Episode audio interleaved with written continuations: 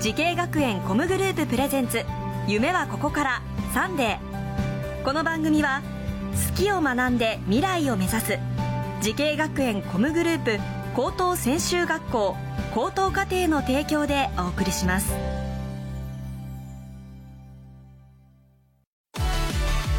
もゲームもダンスも演技も映画も放送も将来のため。大好きな仕事の勉強を思いっきり頑張って。先生たちはみんな在校生ファースト。夢のスタートはここから。滋慶学園 COMグループの高等専修学校高等課程オープンキャンパス開催中。滋慶学園 COMグループプレゼンツ。夢はここから。サンデー今日は東京スクールオブミュージックダンス専門学校高等課程にやってきました。この番組は人生の大きな目標夢に向かってスタートしたティーンエイジャー夢大きい人を紹介します。今日の夢大きい人はこの方です。東京スクールオブミュージックダンス専門学校高等課程 K-POP ボーカルコースで勉強しているユンヨナです。よろしくお願いしますおおいくつですか？今。今は16歳です。十大人っぽいね。16歳2年生？2年生です。そうか。え歌は何歳ぐらいから始められたんですか？本格的に習い始めたのはうん。中学校3年生からえじゃあつい最近？そうですね本当にねあのヨナちゃんの声は本当特徴的だったしすごいあの心に響く声だなと思ったんですけどえ K-POP が好きですか？J-POP が好きですか？そうですね。どっちも好きなんですけど、うん。やっぱよく聞くのは K-POP ですかね。そうかそうか。え憧れてる K-POP アーティストとかいらっしゃったりしますか？は、えっと、ママムーさんっていう。ママムーさん、はい。ごめんねちょっとおばちゃん勉強不足で。どんどんな方？えっと、4人組のグループの方で、うん。女性の方たちなんですけど、うんうんうんもう歌唱力がもう半端じゃなくて本当にすごくてすごいあの参考にしてます。いろいろと。後ですぐ調べるね。ゆなちゃんがこの学校を選んだ理由の一番の理由って何何ですか？やっぱりこうもともとは K-POP アーティストになりたくて、うん。こういろいろとやってたりしてたんですけど、こう調べて学校とかをネットで調べてたりして、こう基礎とかうんうん。をちゃんと学べるところうん。でこう書いてあったので、うん。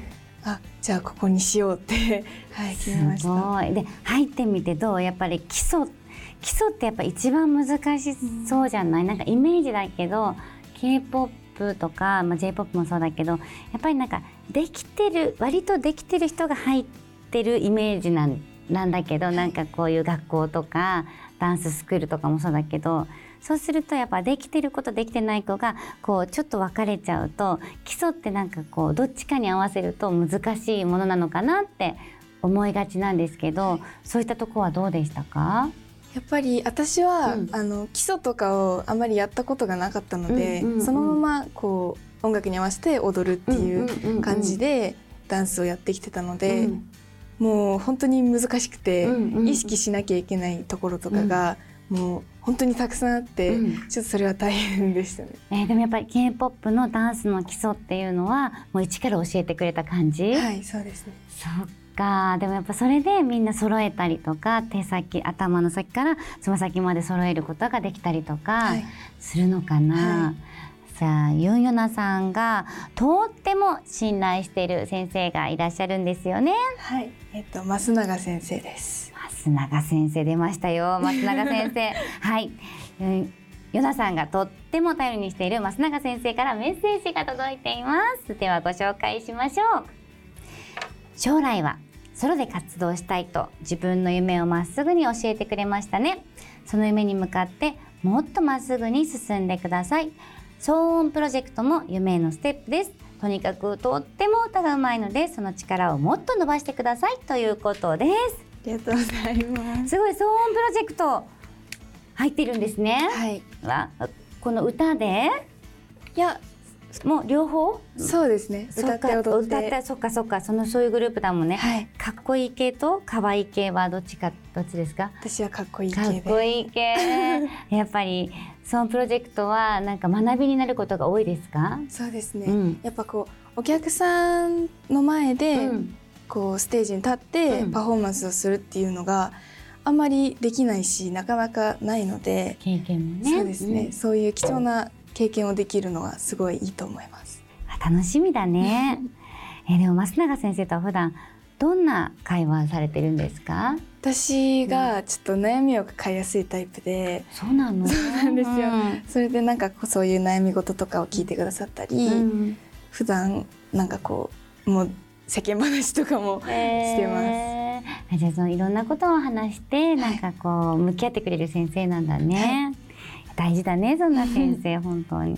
えでも騒音プロジェクトのそのライブとかって制服とか私服とかあると思うんだけど、いどんな感じの衣装とかってどうしてるの？衣装はそういう衣装係っていうのがあってそれに私もちょっと関わらせていただいてるんですあけどそうなの？はい作ったりするの？あなんかそのメンバーに合ったうん。衣装のサイズとかを探して、うん。メンバーに渡渡したりえーする係で。すごい。じゃあ将来そこからスタイリストさんみたいな仕事に就く子も生まれそうだよね。そうですね。うわあじゃあもう自分たちで全部そういうなんか衣装係の仕事もしてそしてもう出て忙しいね ソーンプロジェクト。をねでもまあこう絶対この将来に役立つね仕事はたくさんその中で勉強できるよね。あ楽しそうだな。えでもやっぱりこのソーンプロジェクトの活動で何が一番楽しいですか今？やっぱりこうメンバーたちと力を合わせて自分たちでやるっていうのが、うん。そうプロジェクトは多いので、そういうのでこうメンバーたちとこう仲良くできたりとか、時にはぶつかったりするけど、最終的にはみんなで最高の作品を作り上げれるのでそれはすごいいいなって思います。素晴らしい。いやもうねたくさんいいお話を聞けました。もうありがとうございました。ありがとうございます。ではではユンユナさんそれでは最後に伺います。10年後の未来の自分に送る言葉は何ですか？えっとソロのアーティストになってほしいんですけどただ歌えるアーティストではなく歌詞の意味をしっかり感じてお客さんに伝えたりそういう作詞作曲を自分でできるような最強で最高なアーティストになってほしいです。素晴らしい伝わりました 最高で最強なアーティストになったら私もちょっとあの連れて行ってライブに 見に行くね。応援してます、はいありがとうございます。ありがとうございます。10年後がとっても楽しみですね。この番組は YouTube でもご覧いただけます。夢はここから TBS で検索してください。今日の夢大きい人は東京スクールオブミュージックダンス専門学校高等課程で勉強しているユンヨナさんでした。どうもありがとうございました。ありがとうございました。アニメが好き e スポーツが好き。音楽が好き。ダンスが好き。動物が好き。3年間大好きを学ぼう。滋慶学園 COMグループの高等専修学校高等課程。大切な夢へのスタートダッシュ。夢はここから。滋慶学園 COMグループプレゼンツ。夢はここから。サンデー。この番組は好きを学んで未来を目指す。滋慶学園 COMグループ高等専修学校高等課程の提供でお送りしました。